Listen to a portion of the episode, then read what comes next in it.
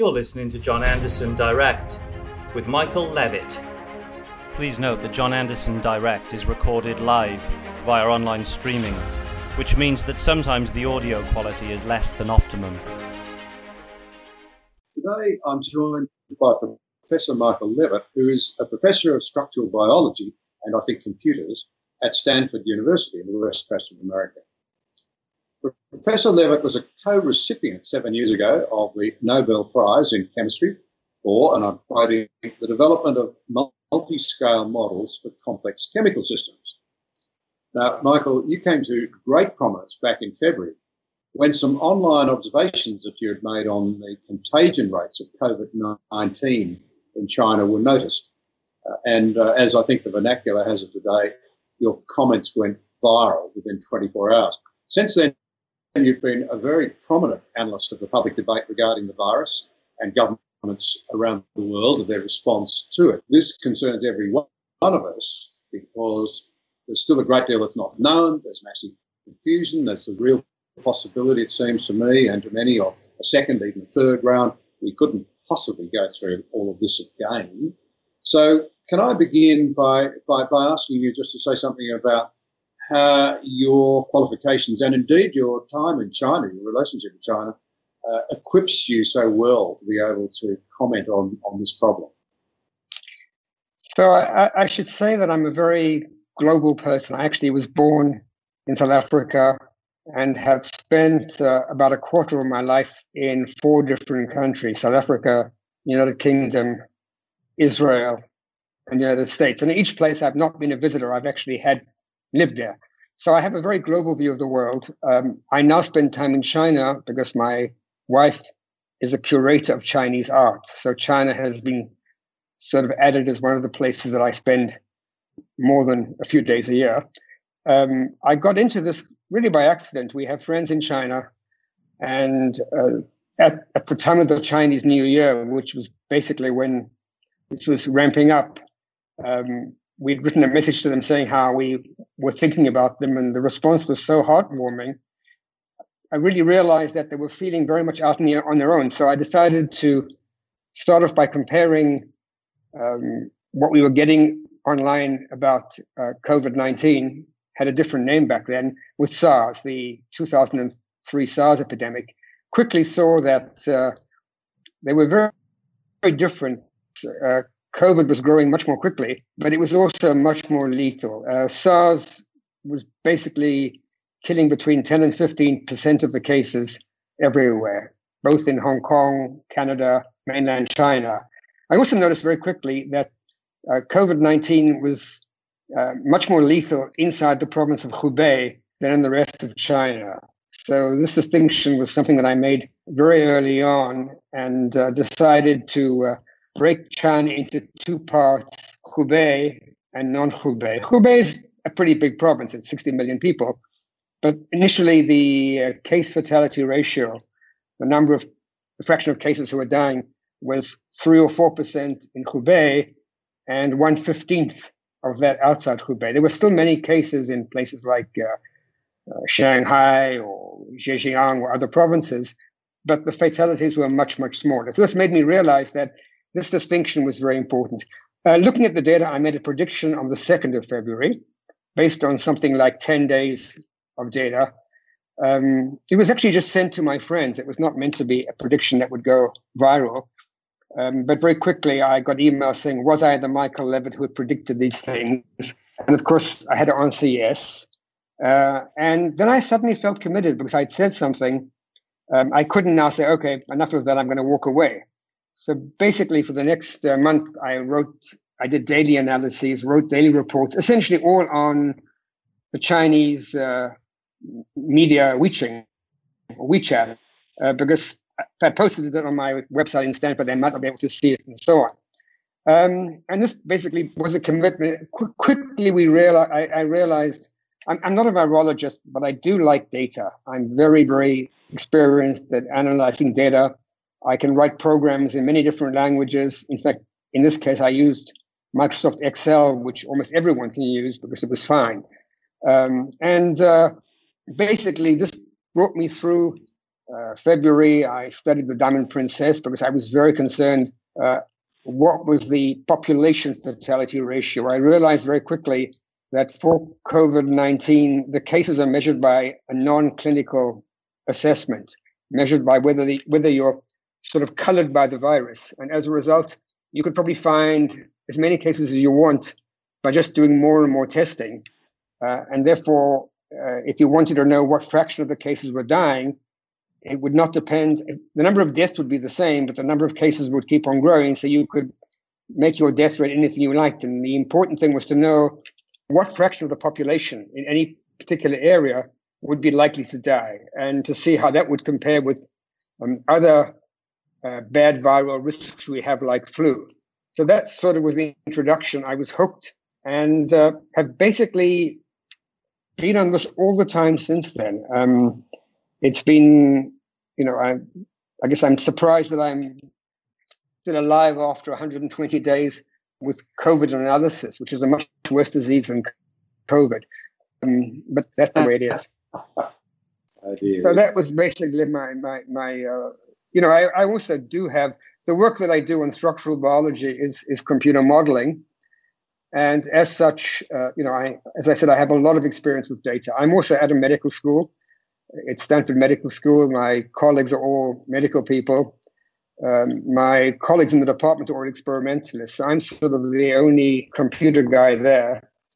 Um, so, you know, I, I, have been exposed to a lot of the issues about disease and medicine. Well, now, uh,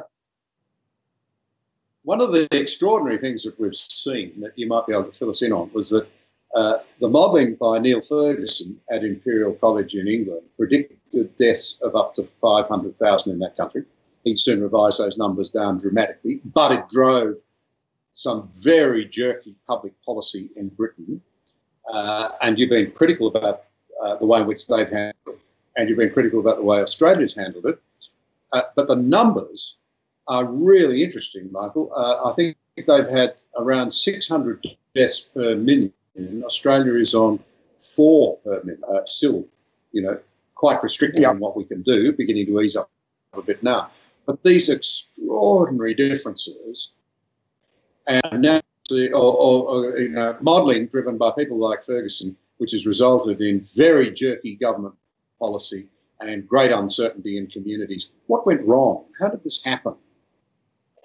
So I think that, uh, but I just, I, have become one of the good things for me about uh, the whole COVID issue was I actually got into Twitter, and I find Twitter to be the most wonderful medium in terms of intelligent discussions and nice people. I mean, everyone thinks I must have an alternative world Twitter, but uh, you know, I've gone from no followers to 14,000 followers in about 40 days.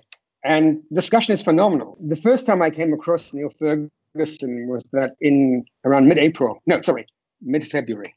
Really, just a few weeks after being involved, uh, I saw a paper of his where they predicted that the case fatality ratio in China was 14%. And I knew at that point from my observations that it was 3 or 4% in Hubei and one tenth of that outside Hubei. And I just didn't understand how he was getting his numbers. Uh, I looked at the paper quite carefully and saw a table where he said in a footnote, assuming exponential growth for six days at 15% a day. And exponential growth I know mathematically is a, is a very scary thing. Um, but basically, I, I, put things aside. I was I have my mother and brother and sister all live in London, so I have a very strong personal interest in England. I was actually quite pleased to hear that the government there was going to sort of not, you know, implement lockdown to go for herd immunity. And then around uh, the middle of March, um, bit after that, there was the uh, Ferguson predictions of half a million in Britain and uh, 2.2 million in the United States, and I think uh, uh 100 million in, I mean, 100,000 in Sweden and so on. He made predictions in many, many places. Um, and at the time, um, a well known statistician in, in Cambridge, Sir David Spiegelhalter, had written an article in the Medium well, he basically said that he, he sort of translated Ferguson's numbers uh, instead of being millions of deaths in how many months or years of natural death it is. And it turns out that uh, Ferguson's numbers were about a year of natural death. So in the United States, about between two and three million people die naturally every year. And in the United Kingdom, about half a million. So in some ways, what he was saying was that Ferguson's predictions were like double the natural death for a year. Now, I had been doing completely independent of this uh, some calculations that were based on the death rate that I'd calculated for the Diamond Princess. The cruise ship was a, a very interesting case, a small population that had been very highly infected. And uh, it wasn't clear to me that the conditions on the, on the cruise ship were perfect quarantine because on a cruise ship, there's very high density of people. Uh, there's one kitchen. Uh, there's one air conditioning system. It, it's not a and and you know. So I was made the assumption that maybe the Diamond Princess was as bad as it could get, and from the Diamond Princess, I calculated uh, roughly what death I would expect, and then I took those numbers and I applied them in, before I actually saw this post by Spiegelhalter to various countries and concluded that the amount of death if every if every country behaved like the Diamond Princess, which is a like saturation infection, the number of deaths would be much more like one month of natural death than one year. So I actually uh, replied to uh, Sir David Spiegelhalter on um, the Medium. He then wrote back and said, well, he thought my numbers were were wrong. So then I actually sat down and did a very careful calculation. And essentially, it, it's just proportionality. It's something which everyone learns at school. Basically, if you use the same model, and I use the uh, Ferguson model, you can say, you know, what conditions do you need? or What is basically a single number do you need to get Ferguson's numbers for United Kingdom and for United States? And it's, it's the same number used. And then ask, what does that predict for the Diamond Princess? And it predicted uh, something like 60 deaths, when in reality, there were only seven deaths. So I basically said, well, using seven numbers is a very dangerous thing. This was the only case where we actually did have uh, an observation of the saturation uh, number of infected, which was about 20%, work back and use that proportionality to see what happens in the United Kingdom and in USA. And basically, the numbers, as you'd expect, just dropped by a factor of 10. So uh, I think the United States became uh, 250,000 instead of 2.2 million, and UK became 60,000 instead of uh, half a million. Uh, I then decided to uh, try to contact uh, Ferguson about this. I'd actually tried contacting him before but I have noticed that many, many UK scientists are not very good at email. I, I get a lot of email, and for me, email is my, my lifeline. So I do try at least to go through my emails and, uh, you know, at least acknowledge all of them. It's not so easy, but I try. Uh, so then uh, I, I, made contact with, I have a friend who's actually the head of the Royal Society. So by copying him, I managed to get Ferguson to pay attention. And he basically said I was wrong. And at that point, I did something which is not in my nature. I basically said, "Oh, well, whatever, it doesn't matter." Um, so I left it at that. But the fact is, is uh, going forward, you know, a, a month of excess death is what we're seeing in the hardest hit place in the world, which is in Europe. In Europe, uh, there is something like 160,000 real excess deaths in the last 10 weeks. And that's about three weeks of normal death in the area covered, maybe a little bit over, maybe 3.2 weeks. I felt that those estimates are good. Uh, you know, people have said, well, the numbers in Europe were very low because they controlled the epidemic so well. But I remember the pictures of Italy and, and Sweden and the, Belgium and parts of England where it didn't look so well controlled. So my argument was is that this really was following the Diamond Princess, and if you did nothing, as Sweetwood, you did very little. Uh, you weren't going to get more than uh, a fatality ratio, a population fatality ratio that ends up being something like 500 per million. Uh, I think in Europe it's 470 per million. Sweden right now is 370 per million. And this, I think, seems to be the level at which even if you do nothing, you can't get people infected more than that. This turns out to be just a little bit more, maybe 20% higher than the population fatality ratio that was seen for the 2017 2018 influenza in exactly the same European zone. So I'm comparing COVID in Europe with influenza on the same population, and the number for COVID is about 20% more. Now, these are not reported deaths, these are actual excess deaths, because in many countries that have done lockdown, uh, the number of excess deaths has actually gone down. So, uh, you know, there's been a small number of deaths from COVID, but if you lock your country down uh, in the short term, you actually save lives. So that was my logic. Uh, you know, I, I, I'm, I don't believe in confrontation. I, I feel uh, a little bit sorry for Neil Ferguson because probably people listen to him too much. Um, you know, these models are subject to all kinds of issues. Although I do think he could have perhaps paid a little bit more attention to what I wrote to him, at least looked at it and said, well, maybe this is scientific. I think one problem, uh, a general problem we have with epidemiologists, is if I tell you there'll be a million deaths in Australia, and then I say, oops, sorry, with your uh, with your lockdown, there'll only be a thousand deaths. Everyone thinks it's fine. But if I say, you know, I don't believe there's going to be more than 800 deaths. And then there's a thousand deaths. So I think in epidemiology, they sort of feel that scaring is a good idea. And I think in, I'm sure they're very surprised that their advice was taken because Neil Ferguson and the World Health Organization uh, has put out scares about Ebola, scares about bird flu that was similarly exaggerated. And then nothing happened no one locked down, and everyone felt that they'd done their job okay. So, in some ways, um, and maybe this is a, a logical description of what's really going on. I personally, as a number scientist, feel that a 10% error is equally bad if you're too small or too big. And, and uh, it's not right to forgive a huge error and then say, oh, well, you listen to what I said. Um, so, you know, I think the and the reason it's not fair is that the lockdown costs something. If a lockdown was completely free in terms of economy, in terms of social impact, in terms of uh, uh, education for children, uh, then it would be fine.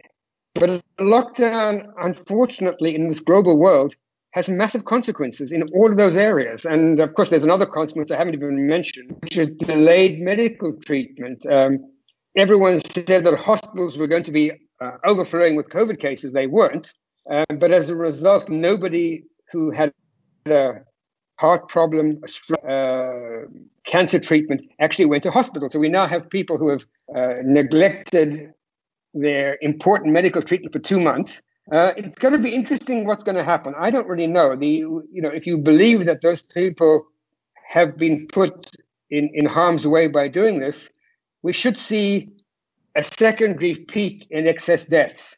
It may not be so. It may turn out that uh, being locked down and having the excitement is actually quite good at present, you know, preventing lots of other illnesses. Uh, we don't know that yet. This is a, a speculation, and I'm making somewhat uh, as a joke. well, it's certainly a hydra-headed monster because it's, it's no doubt about it. it's highly complex. I mean, road deaths are down, all sorts of other deaths are down, excess deaths, as you say. Yeah are, are, down because of this. But uh, my goodness, certain segments of the community are paying a very high price for it. If you take our own country, the people who have lost their jobs, for example, are in the private sector. Uh, they're the yeah. ones who generate the money for the people who are in the public sector.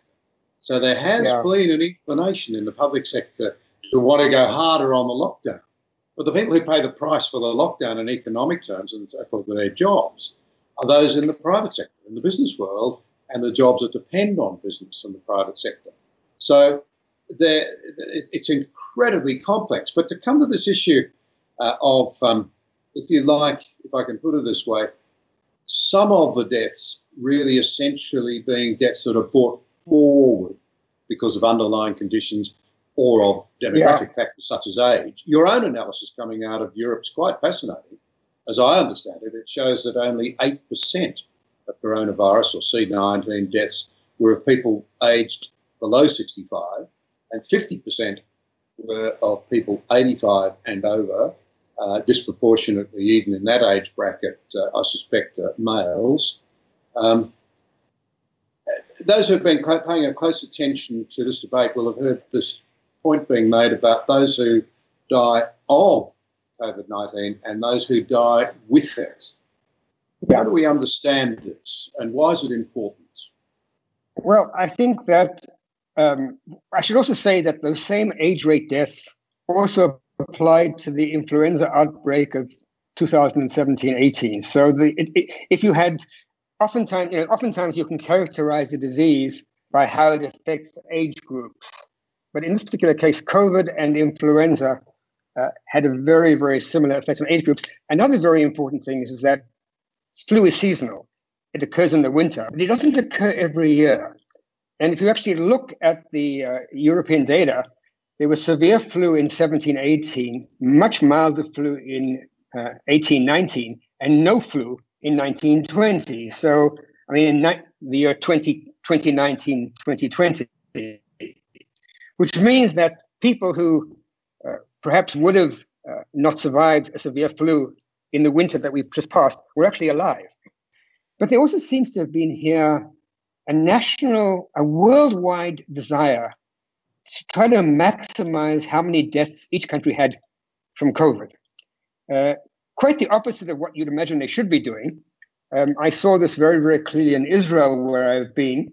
Uh, I actually got into trouble here because I said very early on I'd be surprised if there were more than 10 deaths. And then when the number got uh, you know, to 10 and 20 and so on, I got some very, very unpleasant emails that eventually ended up at being 300. But in Israel, the actual excess deaths are about 300 below what they should have been in a normal year.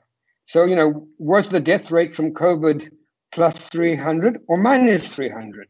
And the trouble is, is that the, the there's this issue of dying with and from, but there's also this issue of since the same people who are dying from COVID are exactly the same people who die naturally. And I want to actually check this in the Eurozone. You know, are 8% of the natural deaths also below 65? Because if we're, if the, and 85 and half the deaths over 85 are also natural, if we're dying from exactly the same cohorts who die naturally, then if I die from COVID this week, I can't die naturally next week.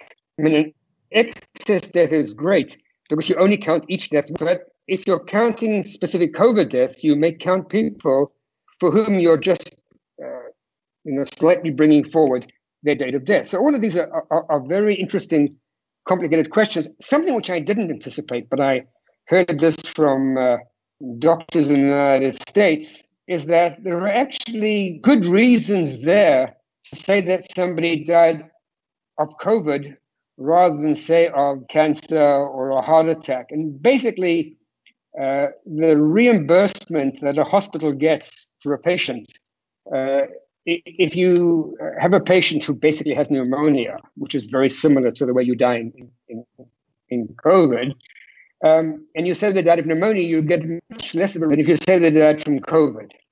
And apparently, if you also put that person on a bench, you even get an extra, extra money for that. Um, but it goes much beyond the United States. I think everywhere they've tried to emphasize number of deaths. Uh, very, they often mention the uh, pre-existing conditions, but you know, I, in, in Israel, the median age of people dying is over 85. In fact, everywhere in Europe, it's 85 because if half the deaths are over 85, then by definition, the median is 85. Um, and these are people who have other conditions as well. So instead of emphasizing um, that these are deaths which are probably natural deaths, they decided to rather emphasize the, the COVIDness of their deaths.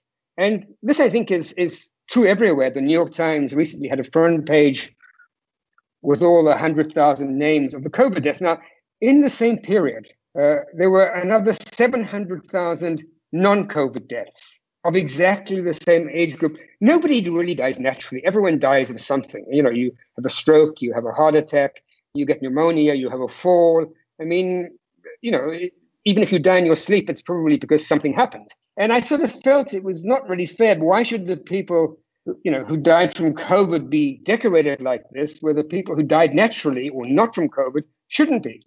So there are lots of issues here. Um, but I'm still very surprised that uh, there was this tendency to want to emphasize COVID numbers as if it was an Olympic Games to see who had most COVID cases. I, I don't understand this. It's, all, it's also very counterproductive because it means that in a country like Australia or Israel, um, the epidemic was stopped at very, very low infection rates. And therefore, there may be vulnerability to second waves. Over to you.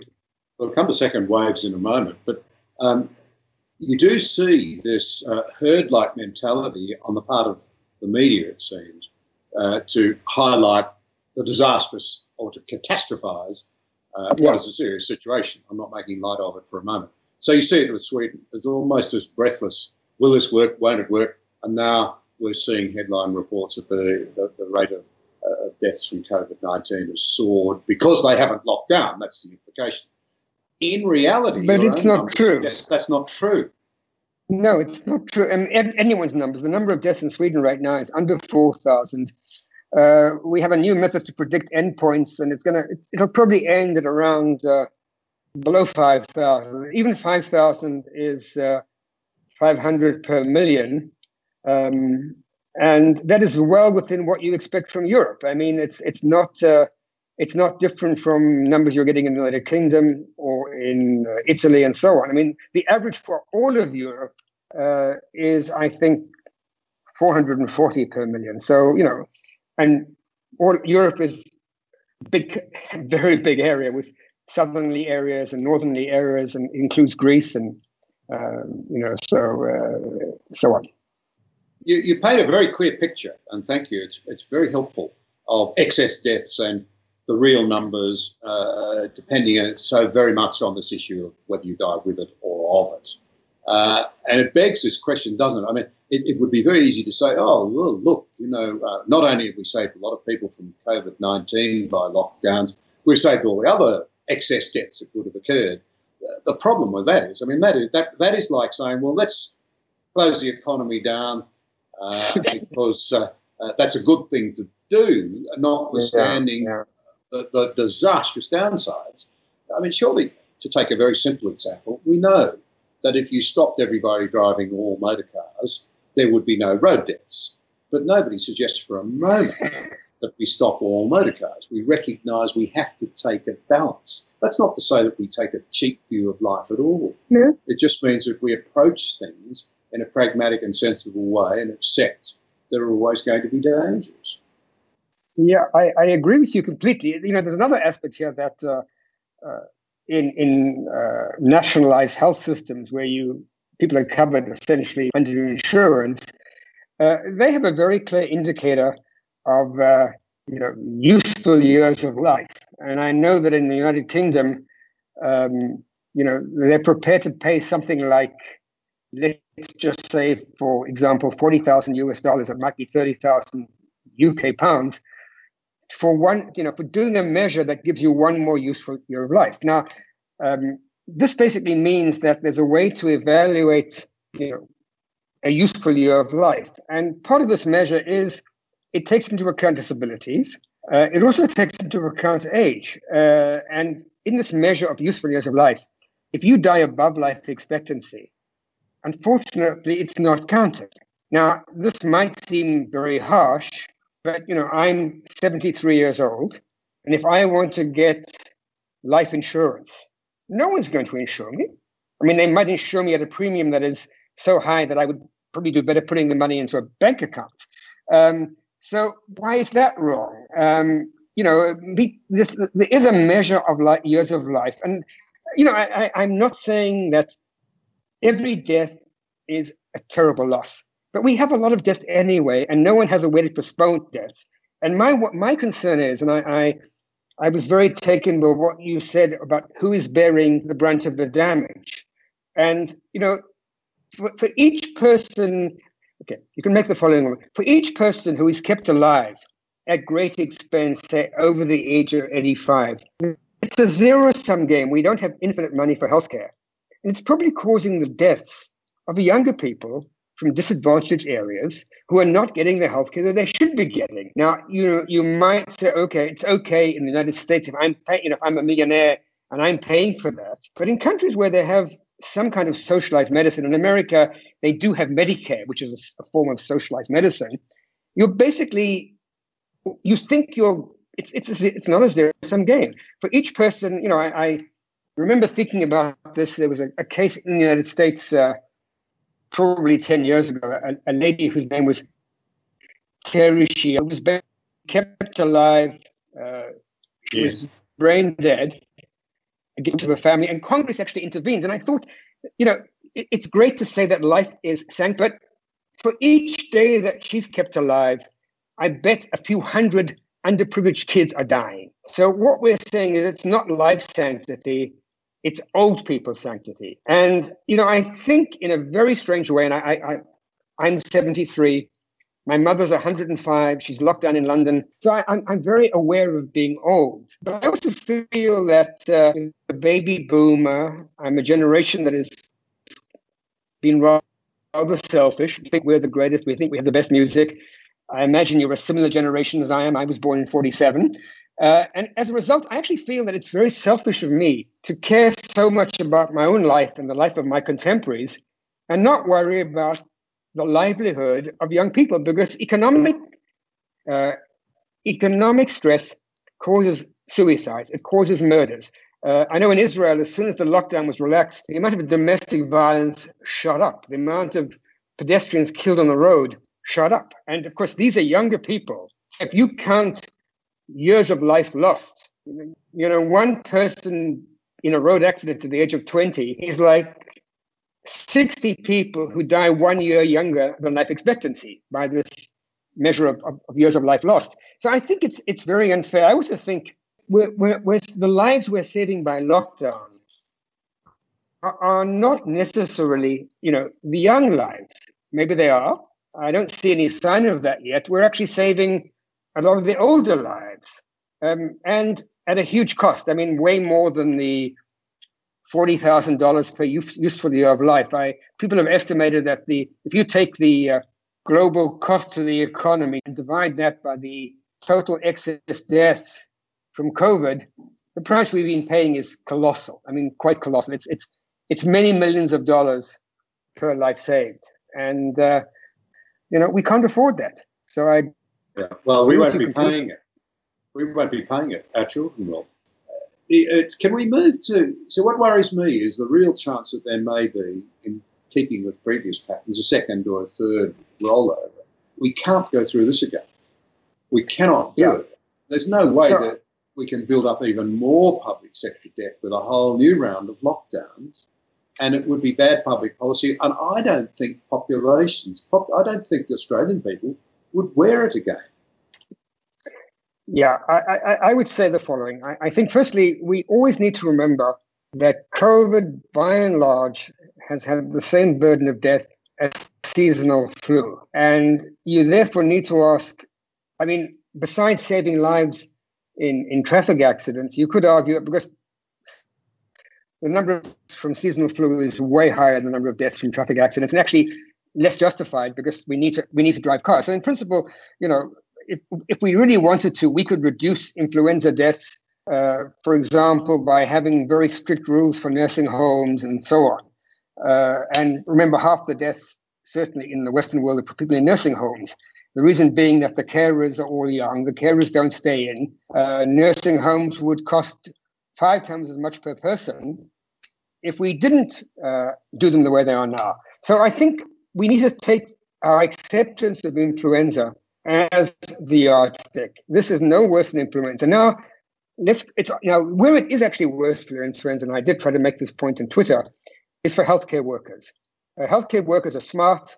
They all take flu vaccine. For COVID, they didn't have a vaccine. Not only that, there was huge public expectation that they become heroes. And uh, I think many of the people who ended up being on ventilators I think the survival rate of, of a ventilator was dismal. It was at very best 50%. And I've heard in some cases only 20% who went onto a ventilator were, were, were survived. So maybe it wasn't worth it. A lot of people have said that going to hospital is a bad idea because eventually from COVID, you probably die of bacterial pneumonia. And hospitals have much, much more virulent, dangerous bacteria than you have at home. anyway, that's not important. I think the second wave here, you know, I agree with you. I certainly hope that the world does not behave crazily, but I do feel the following. I feel I, I actually don't expect a second wave, and the, and the reason is is that um, well, I think we don't know what's going to happen in China. I think the the large population, um, you know, if we look at the world's population right now, Europe, we, we've had uh, 350 million people who have got close to this number that I think is the right number of uh, 500 in a million to reach some kind of saturation. There's a lot of argument about whether this is herd immunity. Um, I don't know the answer to that. Herd immunity has a well-defined immunological meaning. Um, but you know, there's another explanation, and that is that in every society, uh, this is going to sound very harsh, uh, it's a bit like a forest where some of the trees become weak. And, you know, beginning of winter, first very strong winds will knock down some fraction of those trees. And very sad. But if the next week there's another huge storm, it won't knock down the same number of trees. It might not knock down any number of trees. So if we go back to what I was saying about there being no severe flu in Europe, uh, in the last couple of years. This means that there were many, many people who would not have survived until now had there been severe flu, probably about the number that have died from COVID. These people were very vulnerable. And these are the people who have died. So if, if there were to be another COVID outburst in Europe, even if there's no immune, those trees are known, it, it takes time to accumulate those trees, those, those very vulnerable people. So I actually think, and the reason I think this is, is that this this level of around half uh, a level of around 500 per million has been seen in many many places. It's also the same number that came from the Diamond Princess, the same number that came from Wuhan. Where there's an exception actually is in New York City. New York City seems to have three or four times higher the saturation death rate, and I actually think this is a reflection on the health system in New York City. New York City has very poor people also very, very rich people. It probably has an income inequality just for a city that is unparalleled anywhere else in the world. It has a lot of old people who are in uh, nursing homes, a lot of homeless people, a lot of obese people. But even there, you know, the number of deaths was more like uh, a thousand to two thousand per million. It's still not dramatically high. It's still not something that is. It, it's higher than flu, but it's not out of all proportion. So I think the other thing is that the, the coronavirus is a different kind of virus. Uh, when this thing started, I have a friend at Stanford who actually is a specialist in viruses. He said, you know, don't even, this is when it's only in China, this is like February 2nd or 3rd. He said to me, don't worry, coronaviruses don't like being very virulent in human beings. Half of the regular common cold viruses are coronaviruses. Coronaviruses will mutate to become less and less virulent. Because the, the other thing that they told me was that flu is a very special virus. Flu is not like polio or measles or other viruses in that flu mutates. Flu comes, flu is really good at a facial makeover. It makes itself look different. And therefore, we have different strains of flu every year. And this is why every year uh, the World Health Organization and other responsible bodies work very, very hard to make vaccine for not last year's flu, but the coming flu. They do a great job. And if you take the vaccine, so we don't have immunity flu because flu keeps on changing. So it's not clear to me what is really going on with COVID. There are, uh, I don't think that COVID uh, as a coronavirus can do this kind of makeover that flu does. It's a very rare thing. I think also people are saying that another reason for this apparent saturation at 20% might not be my weak trees in the forest analogy. It might simply be that most of us are exposed to coronavirus through common colds all the time. And maybe there's some cross reactivity. And there's again tentative evidence for this. So, what I've noticed in, in following Twitter is that the so called 80% required for herd immunity is slowly dropping to 50%, and my guess may end up being 20%. And, you know, it's, it's quite likely that countries who've had their 500 uh, deaths per million, as we have had in Europe and Sweden and most of the USA, uh, will also actually have this level of uh, infection. So they may indeed be immune. So it's not clear.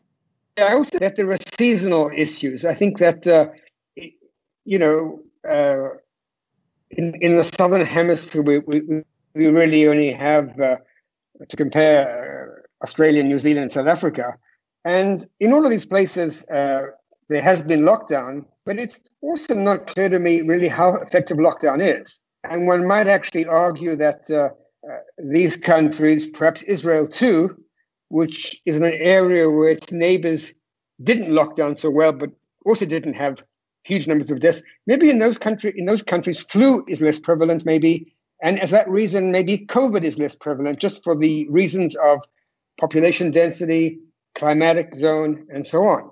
So these are all uncertainties, and I think uh, for me don't in any way guarantee a second wave. And I think what's happening now is is that the the doomsayers who have now been disappointed about their first wave are back on the bandwagon about the second and third waves. We'll see. You know, um, it's too soon to tell. But even in countries like Japan, I mean, Japan and Korea are very interesting cases because they had quite a lot of COVID they never got rid of the cases. I mean, in Australia, in New Zealand, there are no cases anymore, or at least a very, very tiny number. In Korea and Japan, there are continual cases. Same thing is true to some extent in Singapore. And yet there is no runaway, you know, crazy outbreak. Uh, so maybe there is other ways of dealing with this. I personally believe that uh, the uh, Eastern mentality of common good, i.e., when you have a cold, you wear a mask may be an important preventative for corona. Um, it's not clear, but we'll see. You know, I, I think we don't know yet. You might have expected massive second waves, say in South Korea. South Korea didn't just have one wave, it had multiple waves. Same thing was actually true in Australia. You had uh, a couple of totally independent waves, which I can see from my my analysis of the data. This suggests that you know if you have multiple waves, it's just that your control isn't that great because what a new wave means is, is that you were focused on locking down one place and then you know, two weeks later some other area burst up. Uh, so I think we don't know. Um, I think Brazil right now is one of the most interesting places. I was on an interview there a couple of weeks ago. And right now, one has to remember that Brazil is a very large country, uh, 220 million people. And the number of deaths uh, right now, I think, are 30,000. My projections, which I very much tongue in cheek, suggest that Brazil will not get more than 100,000 deaths. Now, 100,000 deaths might sound huge, but for a population of 220 million, that is exactly you know 500 per million. So it's basically what you'd expect. Um, so I think all of this is actually still fitting together. But you know, predictions about the future are very difficult. And uh, what I'm doing is not everything I'm doing is based on the numbers. I, I, I uh, try very hard, and we're trying very hard to test things carefully. Tell me, then, as governments and their people worry about the uncertainty going into the future, it's widespread. Any thoughts on, firstly, uh, people developing antibodies. It appears that most people don't, as I understand from the research. And then the second issue, what are the chances, in your view, of an effective uh, um, vaccine? So let me just answer the second uh, part of the question first, because it's easy. I don't know. I think there's a lot of uncertainty. One would, I mean, you know, as I said before, common colds are coronaviruses, and they are massive economic incentives to have a vaccine to the common cold. If you think about you know, leaving flu aside, if you actually look at the economic cost of the common cold, it is massive. Uh, in days lost at work, people just feeling bad. I mean, it's not lethal. Uh, school days missed. So I, I worry that there has been a lot of incentive to develop a coronavirus uh, uh vaccine. It hasn't. But on the other hand, technologies are improving. There are massive incentives. It's not clear whether it will happen. It probably won't happen in time for uh, winter uh, 2021. it may do. So I just don't know. It's, it's, it's there's very much a huge question mark. Um, as for the antibody tests, I think you know there's a lot of mixed mixed messages. We we don't yet know, and uh, uh, it, it's it, it's a difficult issue because if we've got uh, some existing uh, innate immunity to coronaviruses that has been conferred on us by colds, there would be much less of a need to develop antibodies against this new coronavirus. I mean, and the tests simply say, you know, do you have in your body an antibody which specifically binds, you know, it, it, these, these tests are hard to do. I think these tests are much, much harder to do than the detection of the genetic material of COVID, the PCR tests that cause so many problems in detecting COVID everywhere. Um, so I think we don't know. Um, my feeling is is that uh, it's very unlikely that there will be a second wave in Europe and United States because I think they have reached this kind of saturation point. But that might be true for all of the world. I mean, if we make the assumption that COVID, ha- that all, let's make the assumption that all the lockdown measures have been ineffective. Perhaps only the place, the, the only place that lockdown has been effective is in China outside Hubei where there really have been very, very few cases. And that actually was a, a massive achievement. I'm not sure whether it was the right thing to be done. They did it. Uh, and the reason it was a massive achievement, uh, there are news reports that something like 5 million people uh, left Hubei at the time of the Chinese New Year and went to all the different provinces uh, in, uh, in China. And there were cases there. Yet there was no massive outbreak in any of those different provinces. So that's pretty impressive. And this again may be due to face masks and temperature taking and relatively minor measures. I think we need to very much distinguish between lockdown, stopping schools, stopping work, stopping the economy, stopping transportation, and social distancing. Um, I spoke to a journalist yesterday or the day before in Switzerland and was very surprised to realize that Switzerland actually had uh, kept public transport running all the time. People worked.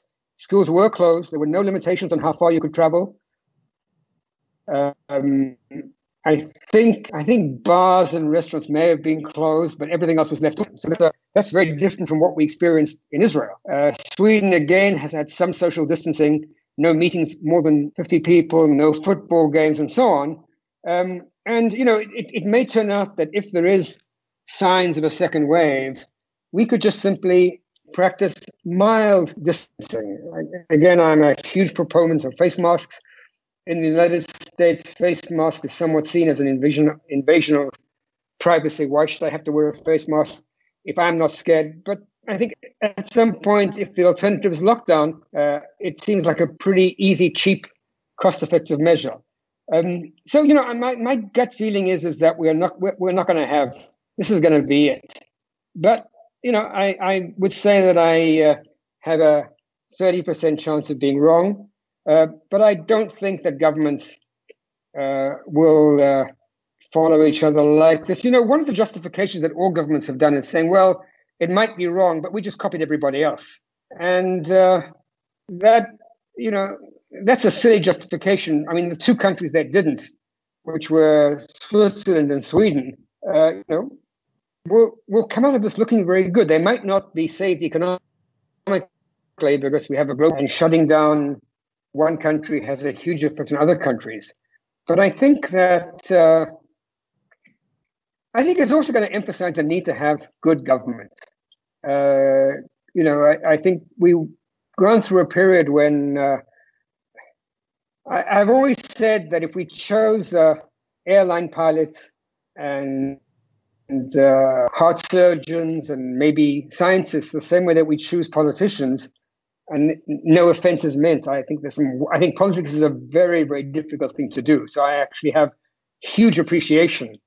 But if you chose the airline pilot who was not the best trained but who was most popular say on twitter would be kind of scary if you chose a heart surgeon who was really great on facebook had a lot of likes but actually hadn't really had much time to do operations, that also might not be a good idea.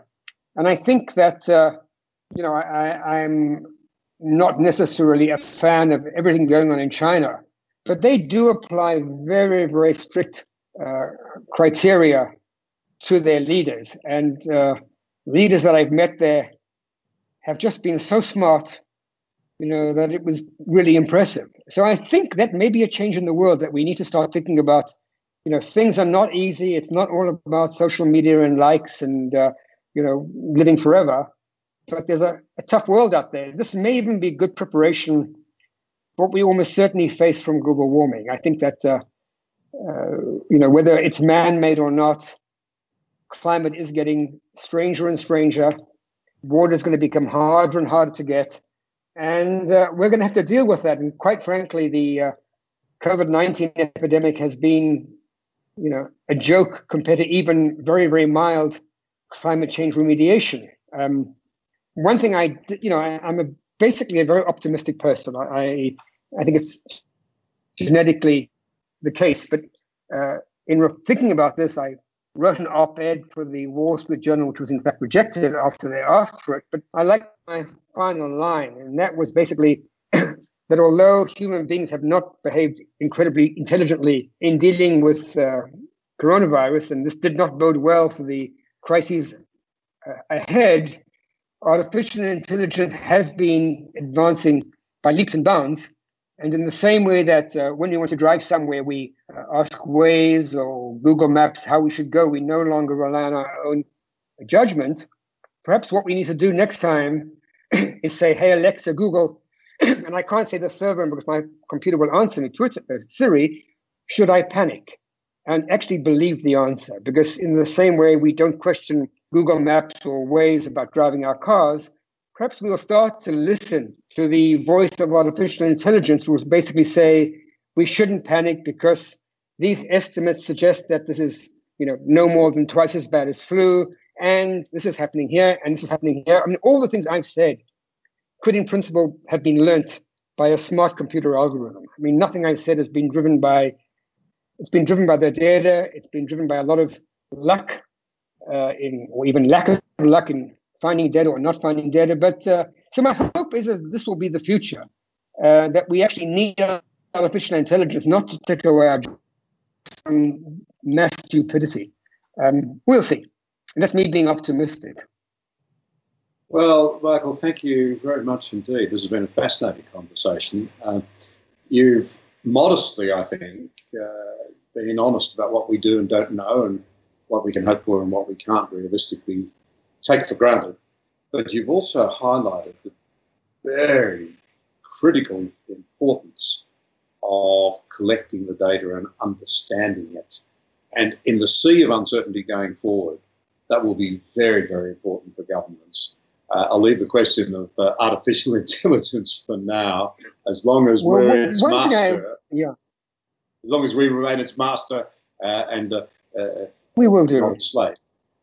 You know, one thing about data collection that struck me as being very interesting is that, you know, when people die, uh, it should be very easy for their death to be recorded uh, in a computer and have ex- excess deaths, which are as up to date as the Australian dollar pound sterling exchange rate, which is probably updated every few milliseconds. And uh, excess deaths trail, they're subject to vagaries, they release weekly reports.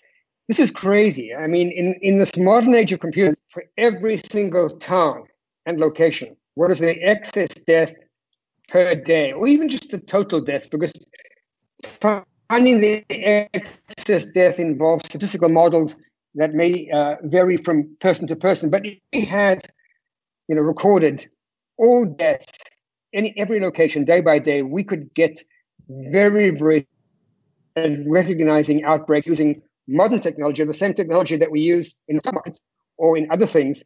And you know, I would, I mean, I, I I'm amazed that there's been such strangeness in the numbers. The numbers as reported are often incredibly affected by the day of the week. Uh, things are only collected on certain days, and uh, you know, it seems that if there was a world government mandating uh, that a death be recorded on the day it actually happens, uh, or at least the day it's reported, if somebody dies and no one knows about it, that's different. that should go into a computer and be collected. Anyway, maybe if you could, you know, with your ties to governments, get people to think about that, it would be wonderful. That is a, a very interesting proposal indeed. And uh, uh, this has been a very interesting conversation. I've enjoyed it enormously. I know others will as well. So I, can, I can't thank you enough from northwest New South Wales, the eastern part of Australia, to Israel, uh, Jerusalem, I take it, or Tel Aviv? Actually, I'm in, I'm in Tel Aviv. Tel Aviv, right. yeah. Right. Uh, I meant Tel Aviv. I'm sorry, I'm not thinking. Um, but thank you so very, very much indeed. You've been very generous with your time. It's been quite thank fascinating. You so much. It's been a pleasure to talk to you. I, I, I think it's been terrific. Thank you so much, John. You've been fantastic. You've been listening to John Anderson Direct. For further content, visit johnanderson.net.au.